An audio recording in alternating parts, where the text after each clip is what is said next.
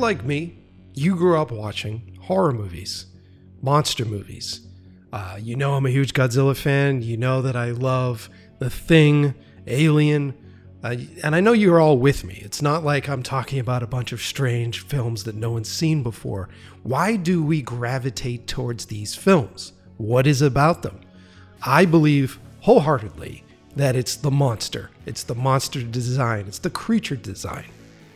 And being a filmmaker, being a horror film director now that is hopefully on the eve of creating his first film, his first big studio film, I am in the process of designing a monster. I'm in the process of, of designing a creature.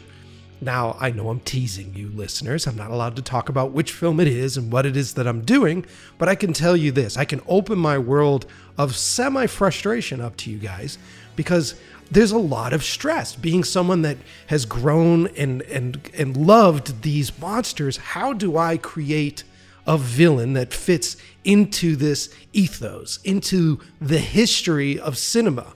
How do you create a scary monster that affects everybody? What are the qualities of a monster that trigger everybody's fear? Why is it that everybody was scared the fuck out of Jaws when they didn't even see Jaws? Speaking of monsters, there it is. It, it was dead quiet in here until I decided to record this intro. And then the monster that haunts me, the leaf blower, starts here in my house. So, welcome to the brand new episode of In Love with the Process. I am your host, Mike Pecci. How are you? I am here today to talk about creature design. I am here today to talk about designing a monster, and I'm here to give you a bit of insight into what I'm going through right now when I'm trying to create a creature that no one has ever seen before. It is a very scary, anxiety ridden process where you're trying to create a creature that has a functionality within a film, has to do specific things, has to interact with actors in very specific ways, but it also needs to be something that is interesting to look at. Now, I've always believed, and it's probably because of my comic book roots, but I've always believed that the most important part of any creature is its silhouette, is the way it looks backlit by a lightning strike, right? Because that's what we always remember. And I am also a firm believer in showing less than more. Uh, I love a lot of the movies from the 80s. I love a lot of the practical effects stuff from the 80s. I'm going to use a lot of that in my film. But I also recognize moments when filmmakers are way too obsessed with patting themselves on the back with how cool their creature looks that it steps into broad daylight. It's on the screen for about 15 frames too many per cut. And you just go, man, if you guys had trimmed some of that out, it would be twice as scary. Now, I want to get into why that is the way it is. I want to talk about what is truly scary about monsters in movies. Is it the effects? Is it the design? Is it the suspense? What is it? And um, let me be honest with you. Today's episode is incredibly selfish. Uh, I am in the process of hunting for the people that I want to have on my team to work on my film. And so I'm using this show to dig around and find the folks that I really enjoy and I really want to get in touch with. And it just so happens to help to have a very successful podcast. Thank you to you all for making it that way, which allows me to get in touch with these individuals that would be difficult otherwise. Um, and so today's show is a prime example of this. I am incredibly excited because I am going to ask our guest today all the questions that I have as a director, which in turn means all the questions that you would have as a potential director for this sort of thing. So strap yourselves in if you're somebody who uh, wants to make horror films and someone wants to make monster movies, this episode is going to be very beneficial for you. And why do I say that? Because I've recorded it and it has been very beneficial for me. uh, welcome, everybody. Like I said before, uh, you're going to have to deal with my voice. It's a bit in and out. I'm recovering from some stuff. I can't get into it now, but we'll get into it later. But yes, going through the process of recovering, which has been affecting my voice today. Um, and uh, but doesn't mean the episode's not going to be good. I'm excited. Do you guys know who I have on? Uh, the amazing, creative uh, creature designer, sculptor, makeup effects artist, uh, a guy with over 36 years in the business.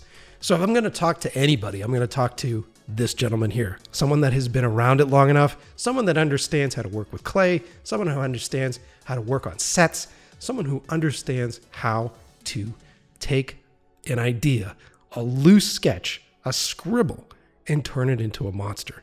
I'm talking about Norman Cabrera. Norman's on today's show. He's been around for years.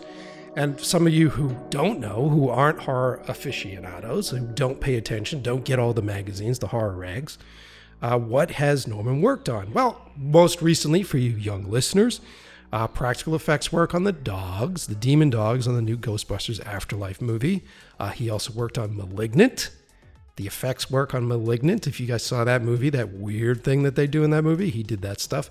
He has worked with Guillermo on the first two Hellboy movies and the most recent Hellboy movie. He created my favorite design for Guillermo on Hellboy 2, uh, which is the Angel of Death. I fucking love that design.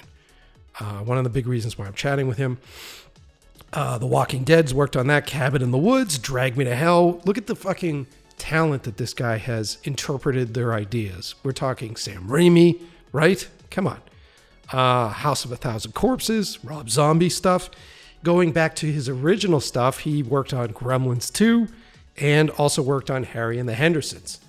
Uh, if you're on your phone listening to this right now, head on over to Instagram. Check out his Instagram account, and that is Norman Cabrera Monsters on Instagram. I'll put the link in the description of this show. And he has been posting a lot of his designs, his creations, his work uh, over the past 36 years, which is pretty fucking crazy. Uh, I'm excited about today's episode. I hope you guys are too. Before we get into it, uh, I want to thank everybody for following me on Instagram. I want to thank everybody for following the podcast Instagram. That's a Love of the Process POD on Instagram, uh, or following me at Mike Pecci on Instagram. Um, I am going as we sort of push into this year, uh, and hopefully everything starts to run. I'm just going to be digging deeper and deeper into the stuff that I need as a director for this film. So you're going to hear episodes like today, where I'm sort of talking, communicating with folks that are either helping me on design. We're going to get into all of it. So hopefully, fingers crossed, this continues the way we want it to. And the only way I could do so is with your support. So make sure you're telling your friends how crazy and cool and exciting this basically this is a new season. So how this new season of the show is. And make sure during our mid-roll reads you click on the links for the sponsors. Let the sponsors know that you're listening to the show. Okay? Those two things will keep us running. And uh, that's it. Fuck it. Without further ado, let's get into it. Let's get into some deep creature monster design with Norman on the brand new episode of In Love with the Process.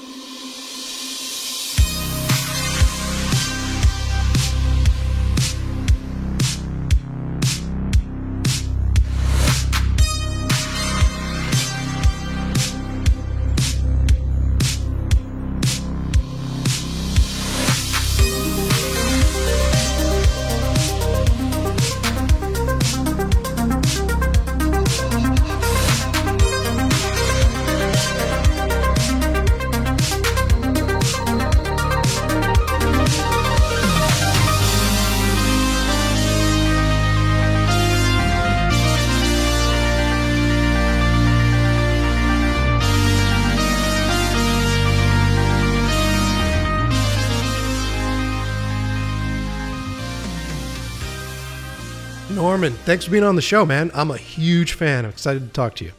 Thank you very much. I really appreciate that.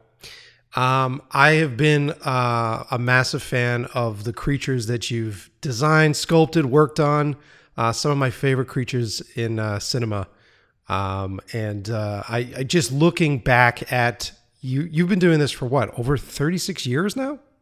Yeah, yeah. I mean, I started in, uh, I, I moved to LA in August of 1985 uh, and my first professional workout here was with Rick Baker. Mm-hmm. I had done um, a low budget horror movie in Florida in around '84 called Scarecrows. It was like a direct-to-video uh, VHS release, and um, and and but then as soon as I finished that movie, I you know I, I came over here to work uh, in films out here. I, I got my start with Rick Baker. He, he you know he mentored me into the business out here. it's not a bad place to get your start. yeah, absolutely. Where'd you now? Did you grow up in Florida? Is that where you came from? I did. I grew up in South Florida in a, in, in um, a small suburb of Miami called Hialeah, which there it's not. You know, it's just a typical suburb. You know, if you wanted to do anything, you, you had to go to Miami Beach. You know, to like do anything really that fun. Yeah. But yeah. you know, mostly I I you know worked on my monster masks and stuff. You know, as a teenager uh, in my bedroom, and um, you know worked uh, at an electronics store until uh, you know I got I got my my chops up you know, to send stuff to Rick uh, to try to land a job out here. How did you? Where'd you get the skills to do your masks and stuff? Did you? I, I was a really avid reader of like you know famous monsters, Fangoria, Ah. and at the time there was all these um, uh, really cool sort of uh, grassroots magazines called like Cinemagic and and Starlog. It was from Starlog Press and Mhm. and showed you the basics of how to do your own amateur filmmaking and Super 8 and and and uh, you know there was articles in there on how to make masks and how to do uh, really you know you know ground floor type stuff. So um, there was a couple of articles in particular that that really blew my socks off. And there was one that was that was like basically how to make a, a, a latex mask, an overhead latex mask That's cool. that was just one of the things. But I just, you know, I read this stuff like, like, uh, you know, I was rabid to learn how to do this stuff because I was obsessed with monsters since I was a kid. So I, I, I sought out all this stuff. There was no schools for this sort of thing at the time. Yeah. So I, I just learned it all by trial and error. That's cool, man.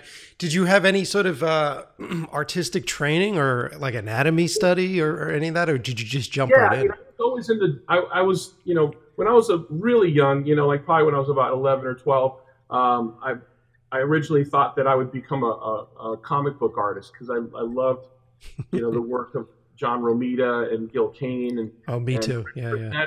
And, and people like that. So like I was already drawing um, since I was a little kid, and I, I took to that was the main thing I took to was drawing. And then when I discovered sculpting, then it was like I just became obsessed with sculpting. So I had a, a, um, an artistic background just from being into it since I was a kid. So I, I, I learned to draw really early on, Yeah. and then just you just practice and practice, and you, you just get better. Yeah, yeah, me too, man. I thought I was going to be a comic book artist for years, and uh, I didn't get into film school because my grades were terrible. I mean, uh, art school because my grades were terrible, and so Uh huh. I ended up uh, going a different route, and, and then ended up directing, which which I love. It sort of takes That's everything. great. Yeah, that's that's pretty cool. That's a that's a harder line of work to get into than making monsters. yeah. Tell me about it, because I spent about like two percent of my life directing, and the rest of the time begging people to let me do it. yeah, I know. Well, it's funny because I'm kind of I'm, I'm I've been trying to do that as well because I have a, a feature that you know script that, that I that I wrote and stuff that's sort of my passion project that I'm hoping someone you know lets me do one day. yeah, yeah, dude. Tell me. Yeah, that's cool, man. That's rad. Um, yeah. Well, yeah. So you've been playing in the world of monsters and playing in the world of horror for so long. Uh, is it just sort of a second nature for you at this point? Are you just seeing monsters everywhere you turn? like, it must Uh, just get to a point, you know? No, well, I mean, I, I, you know, like I said, I mean, since I was a kid, I, I was completely absorbed in this stuff. I, I, you know, I grew up watching all those creature features type movies. Mhm. Um, you know, the, the classics, the Universal monster movies, and all that stuff. Um, and uh, you know, I, I just, it was, an, it's been an obsession since I was a kid, like a horror and film fan. And uh, you know, if you look at my, if you look around my office right now, it's, it's, it's, it's just full of, you know, monsters. Really, my stuff, some stuff that I've made, you know, art from some other people. Yeah. Uh, you know, some of my favorite artists hang on the wall. Some of the stuff that Rick Baker gave me. Um, some of the stuff that you know, collectible uh, Aurora model kits and stuff. So it's yeah, it's, it's a, I, actually when you when you when I think about it, when I look around, I do all all I see is monsters.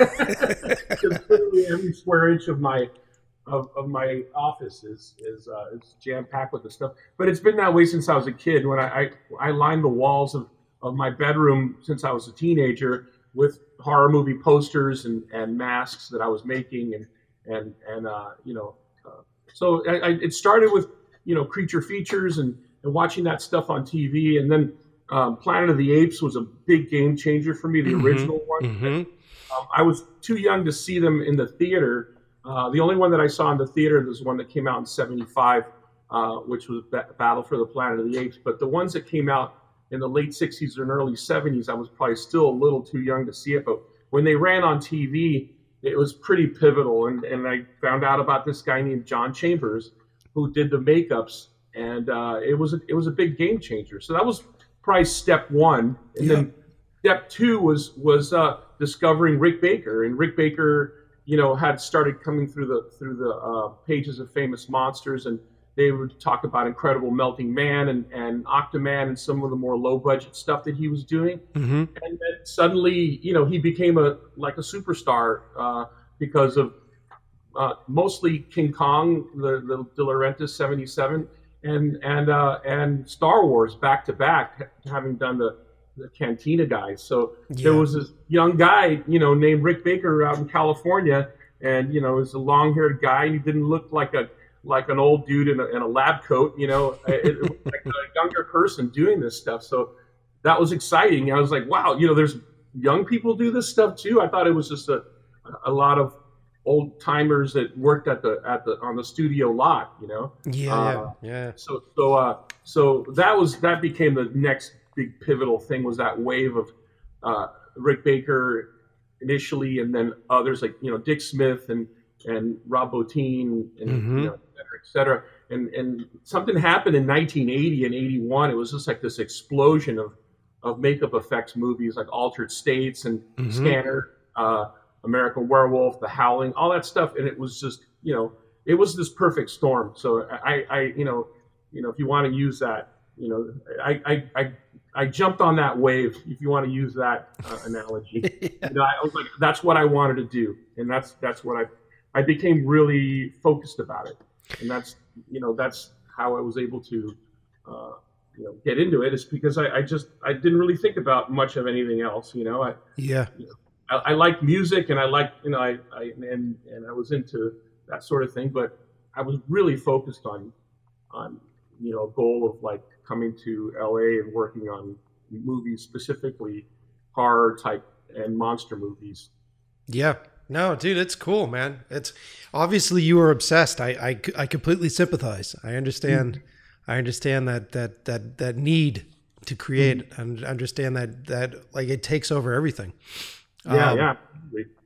So when you so when you came here, you started to work with Baker. And uh, where what did you start? Were you in sculpting first, or, or makeup work, or Actually, uh, you know, uh, I, I should rewind a little bit because it, it, it what what happened was I um, uh, at the time of American Werewolf in London, I, I was still living in Florida. I was still a teenager uh, making masks in my bedroom, and uh, there was a show on on TV called PM Magazine. It was one of those like entertainment type shows that from the '80s. You know, they have and they interview different stuff from the entertainment world. So they they were doing press for American Werewolf in London, Mhm. and Rick was on there, and at, and so I you know I taped a show. I worked at a, a, a electronics store and that sold you know VCRs, the early VCRs and all that stuff. So I, I I got an early VCR and discounted, you know, when I, I was still a teenager. So I was taping stuff off of TV. So I taped this um, this segment that Rick was on,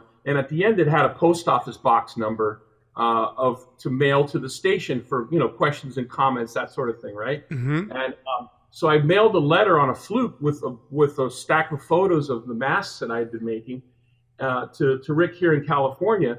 So lo and behold, uh, they actually forwarded the letter to him, which was really cool. yeah, Rick got it, and and Rick like called me at home when I was like still 17. You know, um, like on a Saturday afternoon, and my mom picks up the phone and and and and she's like, Rick Baker's on the phone, and I thought it was a a friend of mine, you know, messing with me or something. And I'm like, is this really Rick? And he's like, yeah, yeah, it's really Rick. And I instantly recognized his voice. And uh, and so he's like, you know, your stuff shows a lot of promise. keep in touch. You know, um, here's the shop number, and if you have any questions, uh, etc., you know, keep in touch. So I would send them pictures of, of my work as as it was developing, and I had done a lot of copies of of his stuff. Yeah. And so I I kind of did a you know a mail correspondence with him, uh, you know, and sending him pictures of his stuff. And eventually, I I wanted to move out here, so I was I was prepared to come and work for him and and and the opportunity arose for me to to come out when I was 20. So it was like three wow. years later. Wow. Um, so at 20, I, I packed it up and you know got on a plane and and and came out here and and you know Rick hired me. It's, it's um, so I uh, I you know started out on a film called called Rat Boy, which is which was a Malpaso production. it was like a not a not a well known film, but immediately right after that, um, Rick took on Harry and the Hendersons. Yep. Which which uh, uh, became like his his you know kind of a signature movie for him at the time. So um, I got I got to do painting and sculpting and and a variety of different things.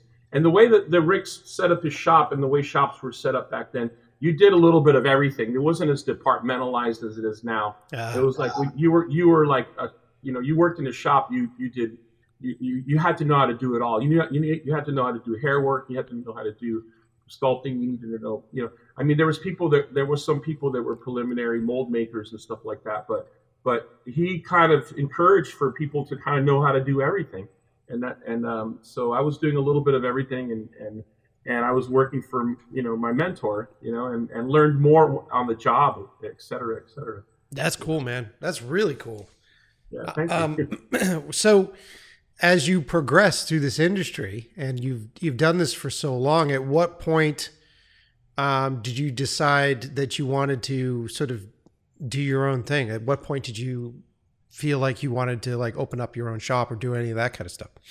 Well, I mean, um, I, I, it's the way the, especially at the time, the way the, the industry, you know, this sort of industry works. It's you don't, you didn't like immediately leap into opening a shop. It was sort of like um, I worked I worked from '85 through '90, mostly with Rick Baker, but I was also moonlighting uh, for other companies like Fantasy Two. We did it and and um, mm-hmm, mm-hmm. Stand, you know, the original ones. And uh, so I was bouncing all over the place, and it's still kind of like that. You know, sometimes you do a job for yourself, and then sometimes you do a job for another company. You know, you you, you freelance for other people. So um, uh, it's it's it's kind of still like that now. So I sometimes I take on jobs that are my own, you know, personal gigs, and then there's ones that I do for other companies. You know, uh, like right now I'm I'm doing a lot of work for Spectral Motion. I have since the first Hellboy movie. Uh, yeah. Their maiden voyage, and so um, yeah, that's how it is. You you know, I, I, I take the work as as it comes, you know, and uh, and fortunately, it's it's been you know a thing where I've been I've stayed you know busy since since I planted my feet down here in LA. so that's a that's a good thing. Yeah, dude, that's a that's quite a run too, you know, and to, and to stay busy that long, that's awesome. And yeah. I get it. I get the freelance world. I'm fascinated by this stuff. You know, being a horror director myself, I have only worked uh, back in Boston, and back in my hometown, and I work with like a really great team of you know, like do it yourself, down and dirty sort of mm, yeah. um, effects guys. And now I, I, can't really say on air. I could talk to you off air about it, but I can't really say on air who I'm p- working with. But I'm about to start a big production, big thing with a with a big company. Awesome. Um, and so I'm curious about a lot of this stuff because um, working with uh, someone like you who has been in this business for so long as a younger director I'm curious uh, the the process that you go through for it, the process of creation, um, and um, you know how to get an idea off the page and actually sculpted and sitting in front of you. I'm, I'm fascinated by the whole process. Mm-hmm. So how do you how do you work if you're working on a new piece? Is it is it from the script initially and and then is it just sketches or like how do you get started with what you do? Um, well, I mean, it, it always starts with the script uh, right? I mean that they come to you and and they say, uh, you know, we want to make this thing, and hopefully um, you're working in a, in a creative situation where they want a lot of your input. You know, they let you design it, and mm-hmm. I, I, I love designing my own stuff. Sometimes uh, a production will already come to you with with a bunch of designs, and which you know that's tougher because you're executing somebody else's design, and sometimes the designs aren't very good too. So Yeah. you kind of you know the ideal situation is they come to you and they're like, we want to make this thing, but we don't really know what we want it to look like yet, and um, and so that's the most ideal situation. I mean, that's happened many times. I mean, we like, you know, one of my favorite, uh, uh, you know, a couple of my favorite film experiences were with directors that that they came in and they're like, they had parameters, but they basically wanted you to unleash your imagination and come up with something. And you know, one of those cases was I worked on both of the Hellboy movies, and specifically on the second one, um, hmm Guillermo had this Angel of Death character in it. I love that one. And, uh, That's so amazing, by the way. So, yeah. so I was assigned to, you know, design and, and you know make that creature and spearhead the the all the the way it looked. So Guillermo had some some rough sketches of like a thing with wings and and with a, with a double set of wings and and uh, um, he wanted eyeballs in the wings. He didn't want eyes in the in the skull uh, or eye sockets. And um, and then he wanted you know he had this design meeting where he brought everybody, all the designers uh, who were working on the picture, and was like, okay, here's what I want you to do. Think about think of all the monsters of, the, of this these types that you've seen before, like for example, the Angel of Death you've seen in other movies. And I don't Mhm. want you to do that. Like just pretend that they never existed, you know, and like Yeah, come up with something completely original. So that that right there is the best springboard. Is when somebody tells you that, you know, and they're, they're like, think of, you know, don't do anything we've seen before, and come up with something entirely original. Like, and so I was like started pulling all this reference from from uh, um, you know Byzantine church sculptures and, and and all kinds of crazy stuff to sort of come up with this design. And I designed it in, in, a, in a clay maquette. And hmm again, that's that's the, the I- that's the situation that you want. You want somebody who to say unleash your mind and come up with the craziest thing you could think of, because um, you know the, the the what's and the opposite of that is when is uh, uh, you you do see a lot of like copycat design stuff where a production will will come to you with with too much reference and like Mhm. and they want you to already make it look like a creature that you've seen before and uh, Mhm. that is is is a, is a much bigger challenge actually than coming up with something original because you're forced to you know your your hand is being forced into copying something that already exists. And and and and you know i mean as you probably can understand that's not as fun. You know like, Well, dude, it's fascinating because from hearing it from your perspective is interesting, and then uh, I, I might be able to give you a little bit of insight of what I've been going through. So I can't be too specific, but I'm I'm working with a company, and we we have a creature in our flick that um, I haven't seen before, and and I'm going through the process of trying to figure out what this creature is, and it's very difficult to do because it's something that hasn't been done before. And I usually work really well within constraints. You know, I usually set up my own fence of like rules and regulations, and then I can build within that. And this one's been particularly difficult to do. And so the what I try to do as a director is I go, okay, functionally, this is what this creature needs to do. It functionally needs to do this, this, this, and this, and this is how it needs to integrate with the actors, and this is the sort of sequences that need to happen. And I try to come up with that sort of functionality. And then working with a, a production company, the production company tends to want to have as many concepts as possible. And so you go through this really strange back and forth process mm-hmm. with a company where they're like pulling references and they're doing stuff, and you're like, yeah, but I really Yeah. want it to be something new and fresh. And so it's this fascinating balance that I'm trying to Yeah. figure out now where you know I'd love to get to a point where I was working with someone with like you where I can just go in there and go this is functionally what the creature needs to fucking do and this is how I think a silhouette should look and this is how I think the creature should be able to move through that space and then allow someone like you who has spent so much time dealing with like anatomy of creatures and mm-hmm. anatomy of monsters to sort of play in that world because it starts to get untangible for me if I'm just pulling references from other. Like, what are we going to try to recreate the Angel of Death, or are we going to try to recreate Frankenstein? Like, Yeah. what are we fucking doing yeah here? well i You mean know? that that that's that's problematic in and i think in these times like in the last decade Um, I think because the exchange of information uh, on in text and in email is so fast, and also too, you know, Yeah. everybody can look up something.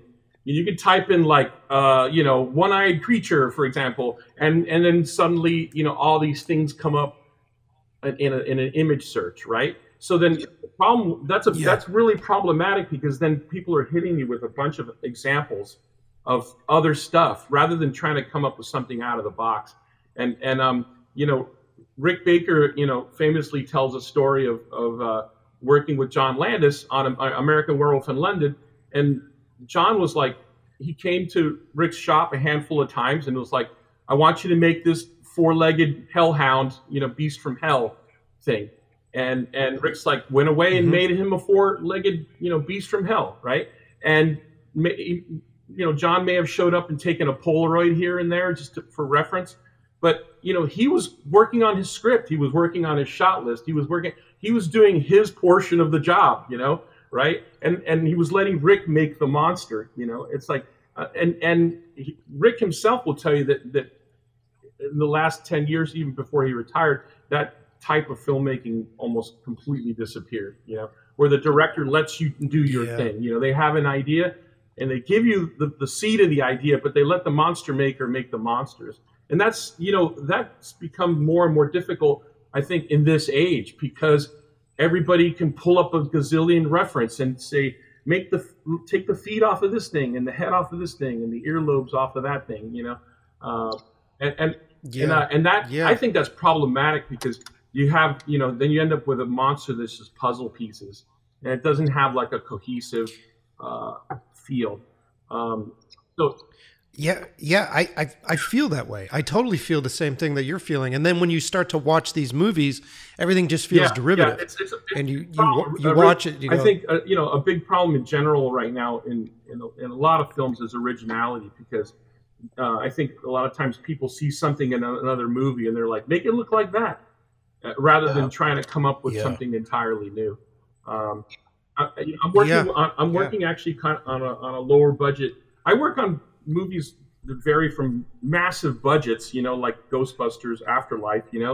Um, I work on stuff like that all the Mhm. way down to lower budget stuff. So I'm working on um, with a director that I worked with a couple times named Mike Mendez.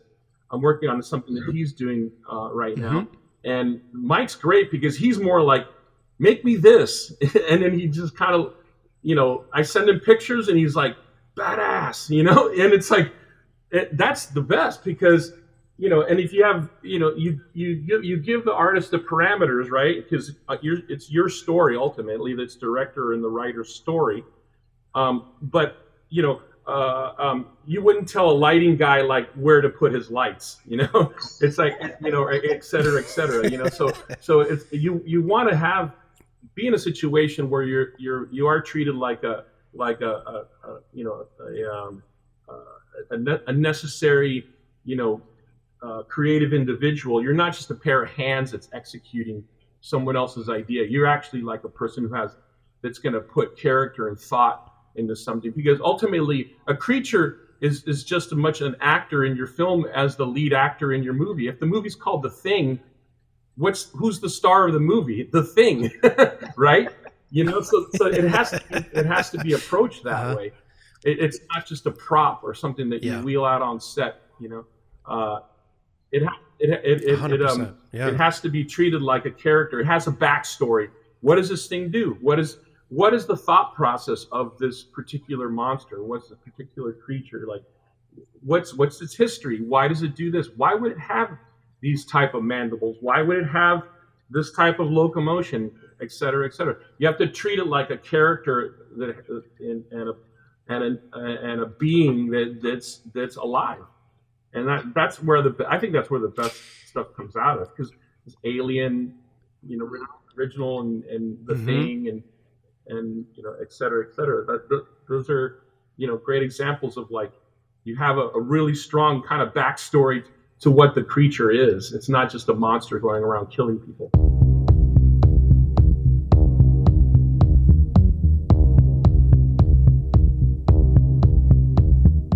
All right. It is time to talk about sponsors. It is time to talk about the men and women that support the show. And as you know, we're doing it a little bit differently this year. Um, today's episode, uh, custom tailored uh, to access all sorts of different folks because as we talk about creating monsters and filmmaking, there are so many different tools that you need to access your your inner creativity. Uh, first up, let's talk about how you're going to light these creatures. How are you going to uh, barely show the details of these monsters that you create? And if you've been looking at my storyboard work, I haven't been able to show some of my new stuff, but I spend a lot of time rendering lighting. And I love hard light, I love hard beams of light. Um, and I'm a big fan of Fresnels. I'm a big fan of Source 4 units. And eh, as you know, if you guys are nerds for the lighting world, I'm about to start talking about our sponsor on the show, the people over at ETC. All right.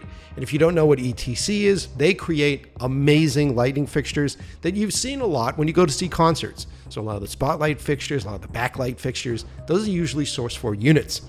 And in the past, the ones that I like to use are still the older ones, which are really cool. They're tungsten based and I can dim them up and down. But they make new ones now, which are LED based, which means less power. They don't get as hot. Uh, they're like very focused color, um, beautiful units. Uh, and I want to get my hands on some of their their LED Source 4 units if you're listening ETC. But I do have a monster Fresnel unit here in my place which I've used to take photos of Gina. I'm going to use to throw outside of a window through a diffusion. It's great. Less power, lower power pole. Instead of me having to, to dedicate an entire circuit to running this light, um, I'm using it and it's LED based, so I can run more lights on a specific circuit, right? Which is super cool. So let me let me do one of their reads here. Uh, let's try this one. Studio lighting has advanced more than just in color quality and brightness. In increasing in an increasingly mobile world, it has been fascinating to see how many manufacturers are bringing wireless technology to the fold. EC, ETC has done just that with their FOS slash 4 studio fixture line with NFC and City Theatricals multiverse technology. Weird. Uh, NFC makes it possible to send and receive fixture information from the convenience of your phone or tablet. Okay, let me translate that. You can control the light, you can control the output, you can control the quality of this unit through an app on your phone. Fucking rad, right? So these guys do it with their Fresnel. So I have their uh, FOS slash 4 Fresnel. It's a great unit. Head on over to ETC Connect uh, and check it out right now. So that is uh, the link is etcconnect.com backslash love the process. It is in the description of this episode, etcconnect.com backslash love the process. And check out these light units. Uh, like I said, I've got that Fresnel. I love it. It's great. Um, and I'm going to try to get some more. So, really cool shit. Making the kit look great, trying to help Gina out with her lighting, having all this stuff kicking around is really nice. It's like having bigger and better paintbrushes for that kit. You know what I mean? Uh, all right. Also supporting the show, our good friends over at Puget Systems. Uh, if you are in the marketplace right now to buy a new computer, I know it's an investment. You go online to some of the larger companies and you're like, Jesus, how much is this costing? And I only get like three choice options. I don't know, right? And then when you look at that price tag and then you get that equipment and it shows up in these fancy felt boxes with all the graphic design and everything, it's like, how much did the box itself cost?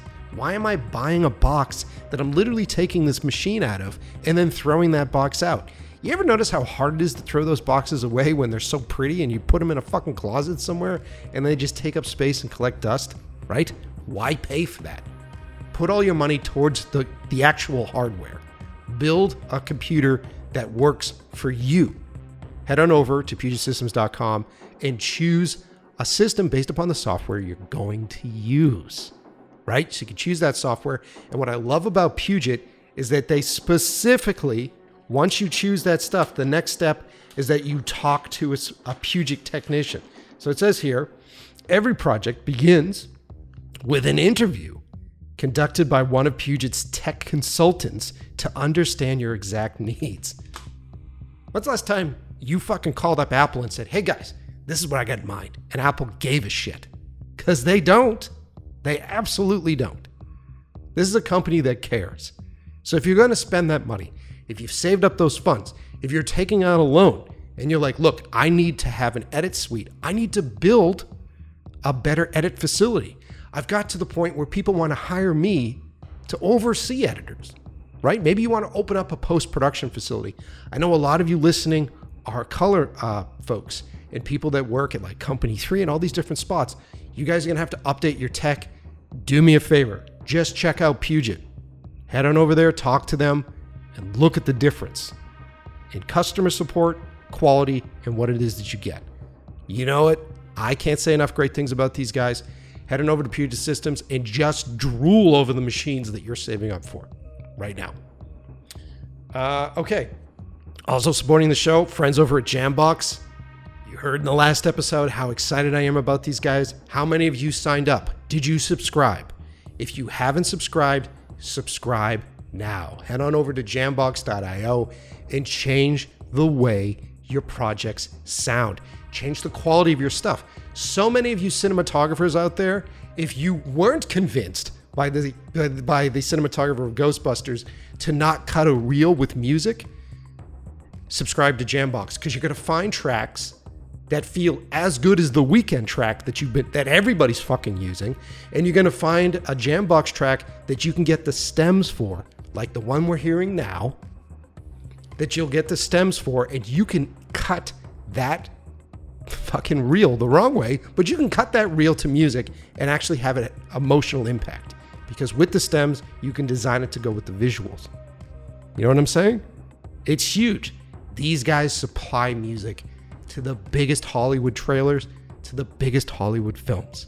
They've been in the business for a long time. They know what they're doing and they care about musicians. It is super inexpensive.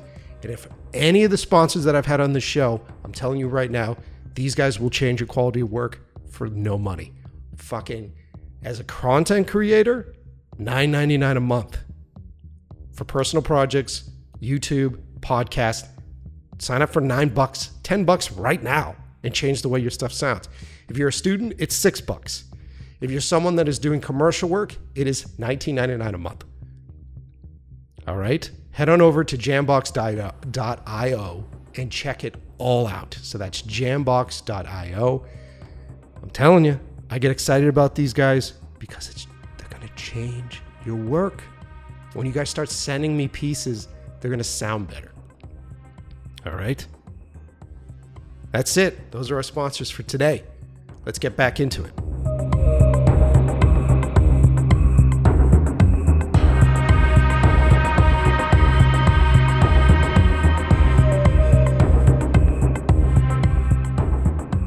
Obviously, uh, Ghostbusters Afterlife was amazing, and the the the dogs looked fucking phenomenal in that.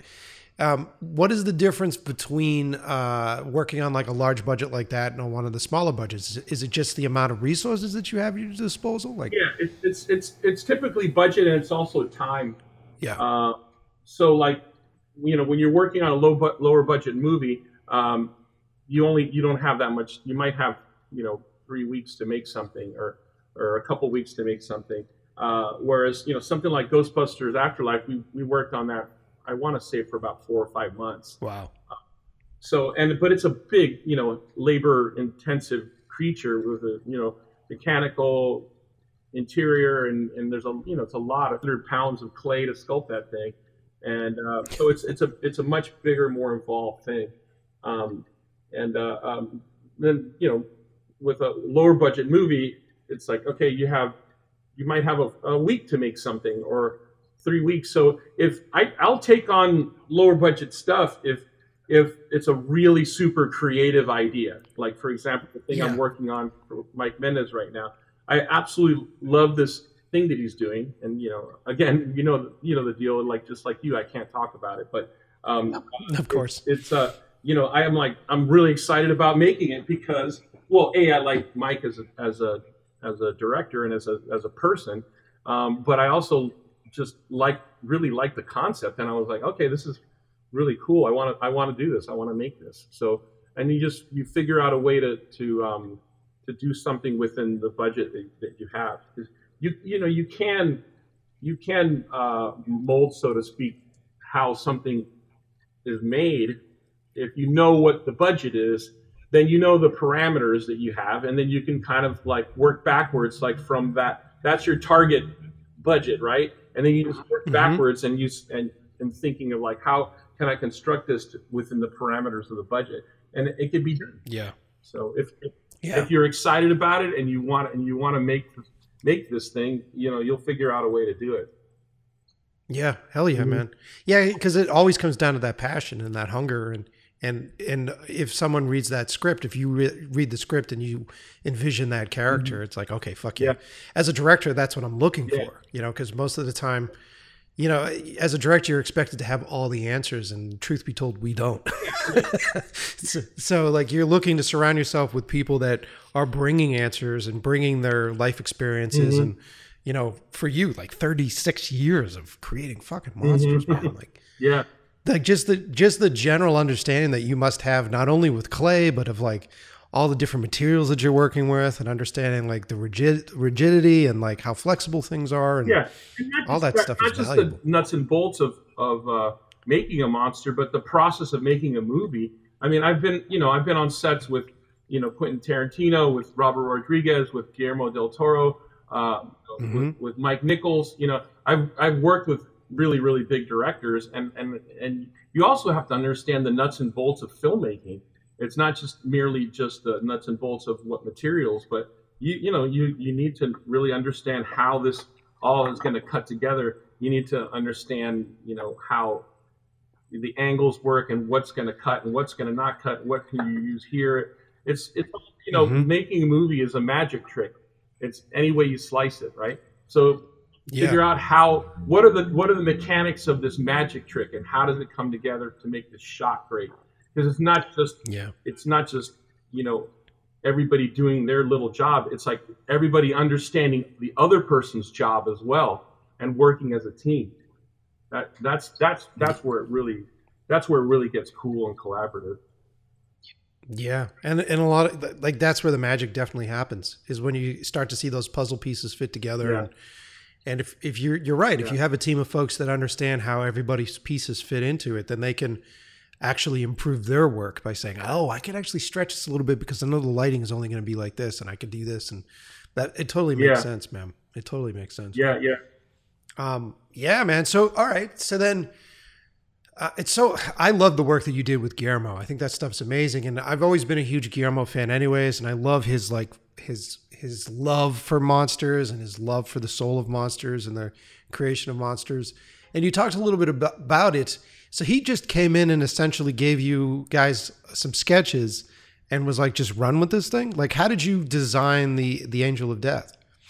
Well, it, it, it was like he has a he has this notebook where he does like little doodles. They're uh-huh. not even sketches. It's it's sort of like where he writes notes and and he does little doodles and stuff and um, he kind of you know had this like little doodle like a little silhouette of, of of what the thing looked like but it didn't have a face it didn't have anything so um, I, I like to design in clay because I, I, I like it's it's it's tactile and very you know you can see around it mm-hmm. uh, you know sketches are fine you know for preliminary stuff but I, I still think that one of the problems with sketches and one of the problems with um, with now Photoshop and, and, and other digital ways of you know ZBrush and digital ways. A lot of times, um, uh, you know, there's a tendency to make to people to get wowed by the art yeah. of it. Like like the drawing is really good, but the but is the design good? You follow what I'm saying? Okay. It's like it's like um, you know, I've seen people where where where you you know you see a design for something and they, they did this really dramatic illustration, you know, with really cool lighting and and and it just it has it's a dramatic piece. It looks it, it, the illustration is great, but then you you study the design, and you're like, this design isn't very good. Mm-hmm. So I, I like to when, when I sculpt in clay, it's all about the design, and, and you're not you're not uh, um, uh, idealizing it by putting lighting on it and all this stuff. You know, it's it, there it is, and you can look around it. So I, with in the case of the Angel of Death, he had this little doodle that literally was like a little, like a little scribble, you know. Um, and uh, but then, like I said earlier, we had this design meeting, and he's like, "Come up with some stuff." You know, we you know do you know think outside the box. What what can you come up with? So I I start looking at um, I have you know massive art book collection of, mm-hmm. of classical sculpture and et cetera, et cetera, and you start browsing that stuff for like interpretations of, of death um, in in all in different cultures and stuff like that. And I found these these um, uh, really cool angels that were in these Byzantine churches, cool. and they were really super ornate. They almost had like this kind of armor on and stuff. Um, and so I thought that'd be kind of cool to do with the chest, where it almost looks like faces. If you ever look at like ancient armor, um, it, they always do these motifs on it. They're almost like lions and things and mm-hmm. faces, mm-hmm. like sculpted into the armor. So I thought that would be really, really cool to do that, but do it organically, where it was like, you know, it, it, it looks like armor, but it's actually the thing's skin. Hmm. And so I thought it would be really cool since he's this ancient angel of death that he would be really, really dried and cracked and and you know very aged and an aged sort of like this kind of skirt thing that he's wearing um, and um, and angels in history in in a lot of historical not historical but you know what i mean like a lot of folklore of of angels um, they're actually are both sexes they're they're they're uh, um, androgynous yeah you know yep so so um so i thought that was kind of a cool angle to take that sort of folklore idea that angels are, are, are neither male or female. They're, they're actually ancient angels or have are androgynous. So I thought that'd be kind of cool if it had sort of a, an androgynous feel, like you, it wasn't particularly male or particularly female. So it's like this elegant uh, looking thing. And then um, Doug Jones, who played the Angel of Death, mm-hmm. is, is, you know really took it even further with his performance, like the the, the gracefulness of it and all that sort of stuff like really sold it that's also part of your creature design too like you hope that you have a performer in there that can bring the thing to life it can't just be like you know hey we got joe the stuntman over here or or the, hey let's have my brother play the the monster you know or something it, it has to be a trained individual like a person that knows you know uh, choreography and dance or, or something that can give a gracefulness or or an intensity to it yeah, uh, yeah, yeah. Know, that that's that's half of it. I think almost is is like as a great performance uh, of of the creature. And you know, Doug's like a great example of that. He's he, he, he every creature that he does is like it, it feels like it's a living, breathing thing because he pumps that performance into it. Did you know it was going to be Doug before you started sculpting it? And did that sort of? Yeah, I, I, I believe so. If memory serves me well, I do think that Guillermo already had Doug Jones in mind for that. But you know, uh, yeah, I want to say yes, but you know, it's some of it is a little fuzzy now. Sure, of course, of course. Yeah, I, I, I guess I was just curious if you knew what the physique of your actor was, if that would be sort of, you know, contributing to what the physique of the creature was. You know what I mean? Yeah, like, well, that, that does have that does play into it because um, if you know, uh, uh I mean, with, with the Angel of Death because because he's representing death, you want it skeletal and it has to be lean mm-hmm. uh, and elegant. Um, so naturally, they're probably going to cast somebody like that. But uh, uh, and and but if you do have the, uh, an actor in mind ahead of time, that does make a big difference. You, know, you can kind of design it based on the actor's physique. So, yeah, yeah, yeah. We knew, the, we knew the Angel of Death was going to be lean and and and gaunt and all that stuff uh, by nature, but uh, um, but yeah, I mean, it does. It, it doesn't certainly doesn't hurt to know who it's going to go on too. Yeah, it's fascinating, man. I, I've never worked with clay before, so I'm I'm curious about the process. When you get started with this, I'm, I'm sure at this point you've had years and years of experience, so you kind of have like a rhythm for how you get started with it. But how do you not just stare at a lump of clay? Is it just all that reference work and research that you do ahead of time that helps yeah. sort of push you in a direction? Yeah, I mean, I I I, I do put like an you know an immense amount of thought into the design even before I start pushing clay. I mean, sometimes like if I have like this kind of if I have if I can visualize it um, it goes way faster. If I already have kind of like this rough sketch in my brain mm-hmm. of what I want it to look like, I could I could design something like in a, in a couple of hours, and then sometimes I'll even just I'll even do clay sketches. Like it won't be fully finished or anything, but you just do these kind of rough thumbnail, you know, uh, quick clay sketch sketches to see if you like the character. And and I'm I'm a firm believer of like, you know, the details isn't really what makes the creature. What makes the creature is the silhouette and yes. the and the the, the the the graphic nature of it. You can look at it from across the room. Like take Giger's Alien, for example, which is like a, a, probably one of the best examples of, of any monster design ever. Mm-hmm. And look at a photo of that thing that's the size of a postage stamp, and it looks great. Yeah. It doesn't have to be blown up when you see it really close up and you see all the stuff that's going on it, it you, are like, wow, this is really cool. It has an incredible detail, but but it should read as a really strong graphic design. It should read as something that immediately, like, just the silhouette of the thing strikes you. Yeah. Um, and is that is that what you meant when you were saying that oftentimes when you look at a sketch, it's just a really good sketch, but that you're looking for a good design is is that part of the parameters of what a good creature design is, or is it also yeah, like the I movement mean, and? Yeah, I mean, it, it's you, it has to it has to cut a really nice silhouette. Yeah. It has to, it has to strike you whether you know whether you're looking at it from hundred feet away or whether you're looking at it from ten inches away. It it has to it has to have a bold um, uh, you know it has a I have to has a, a bold design sense that something about it that grabs you. Yeah. Um, it's you know any any any good creature design does that. I think you know the creature from the Black Lagoon is a is a you know one of the earliest examples of an incredible monster design. Same mm-hmm. thing with with the Frankenstein monster. You could take those those images and and see them in a, in a magazine in a tiny little postage size stamp size image, and you know what it is. Yeah. Follow yeah. Like it's because it's such a bold uh, graphic image that if it's tiny, you can you it, it still it still reads as as uh, as what what it is. It's because it, it's that strong. Yeah. You don't need to see a big, clear photo of it. But when you do finally see it, it's amazing because the details are just as great. So I say capture the capture a, a bold silhouette, you know, kind of first, and then and then work your way from there. It makes a lot of sense, man. It's good to hear you say these things because these have been in my gut for quite some time. Mm-hmm. And um, the other thing that I have long conversations about are the things that instill fear into mass quantities of folks. You know what I mean? Whether you're talking about like sharp teeth, yeah. or you're talking about like sharp edges. Are, are, there specific things that you know that you will put on a creature that will scare the fuck out of people?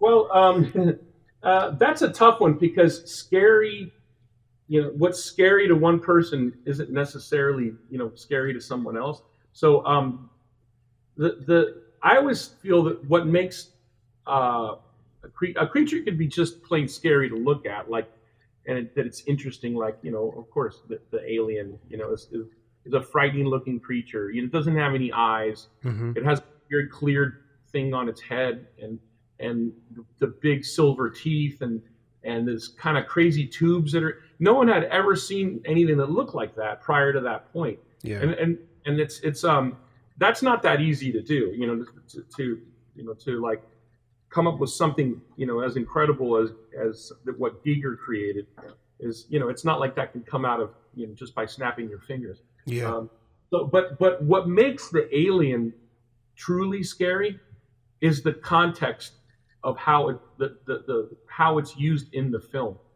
Um, I you know that's what if something is just standing there, you can enjoy it as a piece of art, like it's beautiful, you mm-hmm. know, it's, it's, grotesquely beautiful. But what really makes that creature so frightening, you know, is that that that a lot of it is just the the atmosphere and the situation that it's in. It's it, it's the it's the movie itself too that lends itself to being frightening, not not merely just the creature design. Yeah, uh, even though pretty damn scary creature because it's like it has this elongated head with a huge, you know, tongue thing that comes out that that you know pierces your skull, and and um, you know, I mean, they really they, they knocked it out of the park with that one. I mean, you know, it's it's probably as perfect of a of a monster, a terrifying monster as you can think of. What I love about what they did with that first movie, and uh, and I this this is something that I think is what a lot of the success of the creature films from the 80s and the you know maybe the early 90s had with them is that it's all about how you reveal the creature it's all about how much of the creature you see and when you see these different aspects of it and you you can really tell the difference between the more successful films that show you less and then the films that uh, are more sort of effects porn, if you will, where like all of a mm-hmm. sudden the creature steps into full light and you're just sitting on an edit or cut that you should have cut like 12 frames off of that. Why did why yeah. did you continue? And oftentimes you can tell the difference between uh, a director who's obsessed with the creature effects and wants to sort of show them off, and then a director who's more focused on the suspense around the creature and leaving a lot of, to imagination. Because if you look at the actual the the costume and everything from the first Alien, I mean, if he was running around in broad daylight, it wouldn't have been as scary as. Well, as, I mean, they even kind of, in a way, they sort of blow it even in the movie. If you remember, like like you see that creature, and you're only seeing bits and pieces of it, and, and it's kind of fused in with a lot of the oily, gritty cables and all that yeah. stuff that's in the ship, right? And and um, but then at the very end, when they blow it out of the hatch it's floating in space and you can kind of see it looks like a man, you know? Yeah, and yeah, yeah. It feels like they didn't do it justice by suddenly having it float in black space um, where you're not you're not hiding it in any way. So, you know, you take you take something that's like one of the greatest designs of all time, but you also kind of um, show it in a way that that probably would have been better suited not showing it like that. I'm I'm actually really surprised at that decision in the film to suddenly see that floating out there and and and then you can see that it has human like arms and legs and all that stuff you can kind of see it a little bit more and i mean it's still you know it's still brilliant the the design is just flawless mm-hmm. but it, it that's just a good example of what you're talking about. Suddenly you see this thing head to toe. And i think that's one of the problems with uh, with cgi creatures is that mm-hmm. um, they can now because of cgi a creature can now jump all over the place really kinetically and do all this wild stuff and bounce off the walls and you know but the problem with that is that you're seeing it too much you know? And i think that's one of the uh, one of the reasons why the cgi stuff doesn't work is because they tend to show it fully head to toe yeah. and like and even even with a with a with, even if you can do that doesn't mean that you should it's like it's like you don't have to you, i don't think you should ever see a creature fully standing from head to toe because uh, it blows the mystery of it if you, if you see too much of it. It's, yeah, better to, it's better to see it in pieces. Yeah, and it also changes the perspective. Like I'm, my constant struggle is to is to maintain the perspective of whoever's going through the terror. And mm-hmm. Uh, I don't care if you're dealing with you know an alien or if you're dealing with you know uh, you know landing gear falling from the sky and crushing somebody.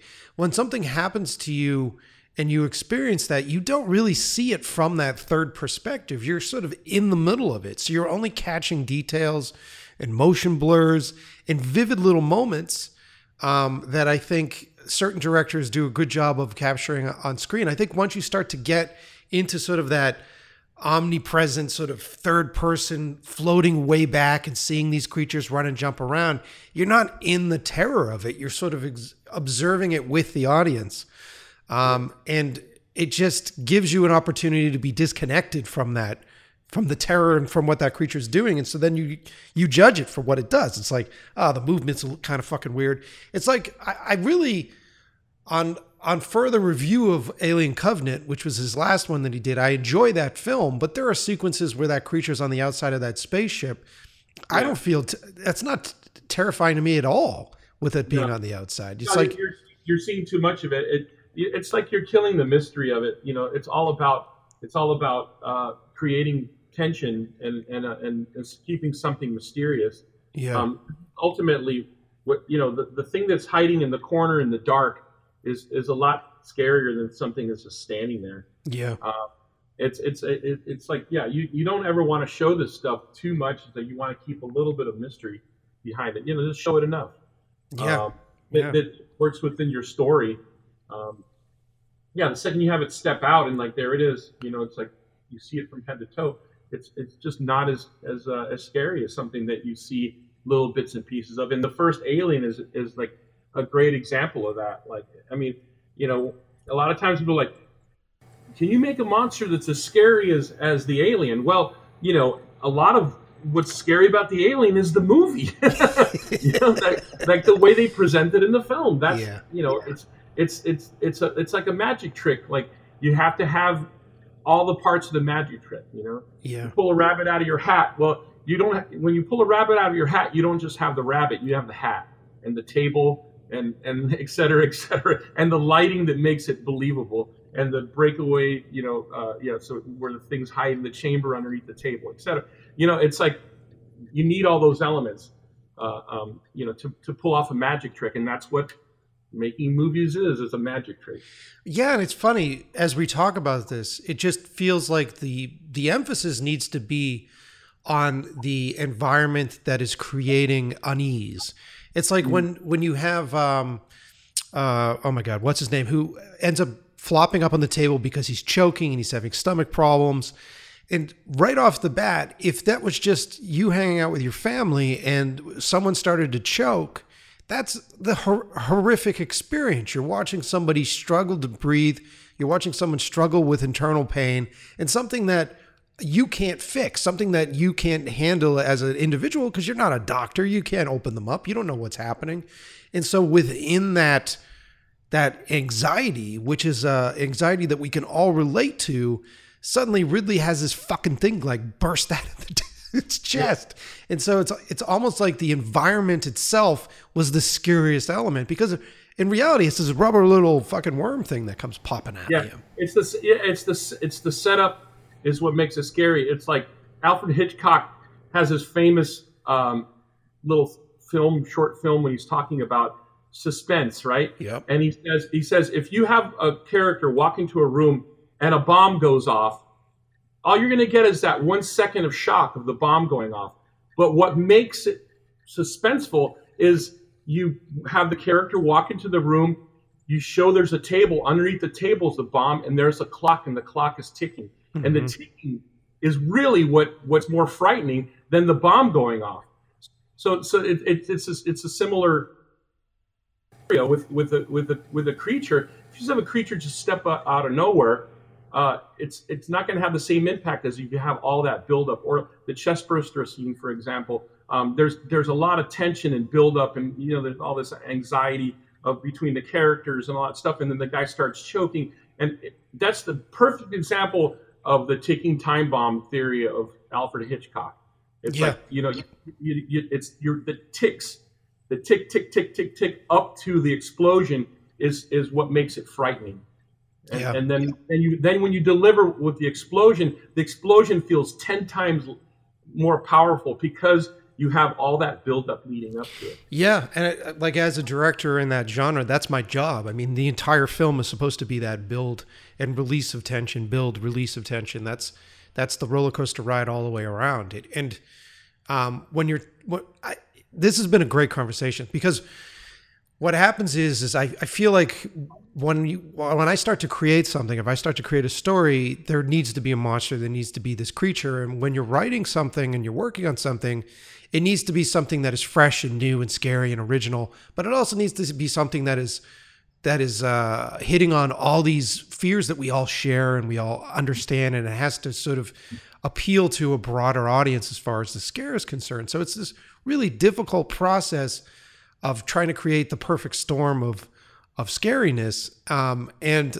you know trying to design these things without the assistance of someone like you it seems like an impossible task oftentimes. So it's just nice to hear your process man. It's nice to hear what you're focused on. And just by listening to what it's nice to hear an effects guy go it's more important how you show the creature than it is how cool the creature looks and how awesome the, the well, it's an equal it's an equal it's it, it's an equal uh you know thing like you, you you it has to there has to be a deliver it has to be delivered on both ends so yeah yeah it, it, it kind of meets in the middle you make a really cool creature but you also have to have a, that that um that tension and, and suspense and fears that, and atmosphere and etc that like, and then those two things collide and you capture this. It easy takes a massive team effort to do stuff like that.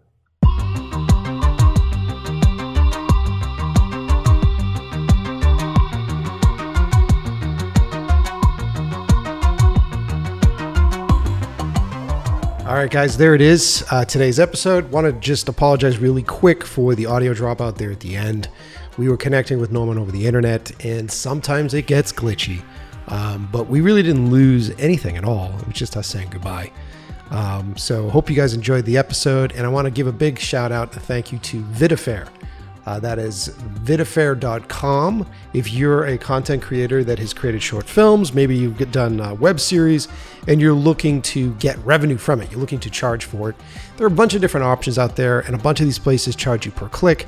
Vidafair, I did some research. These guys are the least expensive with the most options for you as the creator, uh, which is what is really great is that they just uh, charge you to upload. So uh, you can upload one of your pieces for less than six bucks. It'll last up there for a year, and then you can set all your own prices. Um, why doesn't Vidafair charge a percentage? Since Vidafair's variable cost is based on streaming and storing service, storage services, which are tied to file size, we believe that it's fairest to base our fee on that. A streaming platform shouldn't demand more money for their service simply because the content creator uh, priced it higher. So that means that they're not charging you more based upon the price that you're charging for your content. Does that make sense? Head on over to vidafair.com and check it out. V I D A F A I R.com and read through their stuff, see if it works for you. Uh, they seem to be, uh, like I said, the most affordable, the most fair uh, hosting platform out there. Uh, and a lot of people don't know about it. So we're excited to introduce you to them here on the show. So there it is, today's episode. I, you know, what was so nice about it was just hearing him say a lot of the theories that I already had in my head, which was nice. It's just nice hearing somebody that has been designing creatures for 36 years say things like the silhouette is important. Say things like it's better not to see it all on screen. It's the entire process that makes the creature scary. It's all these different departments that make the creature scary. It isn't just makeup design that does so. And we've talked about this multiple times on the show. What do you know? You should learn a bit about everything if you want to do something in film, right? Makes sense because then you can really push the boundaries of the work that you're doing as an individual, understanding how it integrates with someone else's work. Makes a lot of sense to me. Ah, good episode. Very excited about it. Oh yes. So a uh, lot of lot of great episodes on the way. Uh, recording this a bit ahead of time, so I don't know what has come out yet. Maybe you've already heard them yet, but we're interviewing some of the best comic book artists in the industry. Uh, we're talking to producers, we're talking to directors, we're talking to actors. If there's someone that you want to have on the show if there's a specific kind of technician, if there's a specific kind of person, maybe you have access to somebody that you think would be great for the show, drop me a note on Instagram. Send me over uh, DM, DM me, slide me, slide into my DMs. Is that what they say? Uh, and send me your uh, suggestions, and I will see if it'll work for the show. I'll see if we can get in touch with them. Um, I, I do it all the time, so it does work. I do respond to you guys. You know it. Um, well, that's it. I don't want to rant and rave. I got to record a whole other episode. My voice is waning. So I'm going to let you go. Thanks for listening. Hope you guys enjoy the music. Thank you to all of our musicians that continue to support the show as we push into the new year. Lots of new music that you're hearing on the show. We'll be sure to tell you all about it. You'll find everything you need in the description of this episode, or you can head on over to inlovewiththeprocess.com and click on today's episode page where I will post supplemental material, trailers to movies, all sorts of stuff. Everything you need. Look at all the shit that we do for you for little to no money. You're welcome. Thanks, everybody, and I will see you next Tuesday.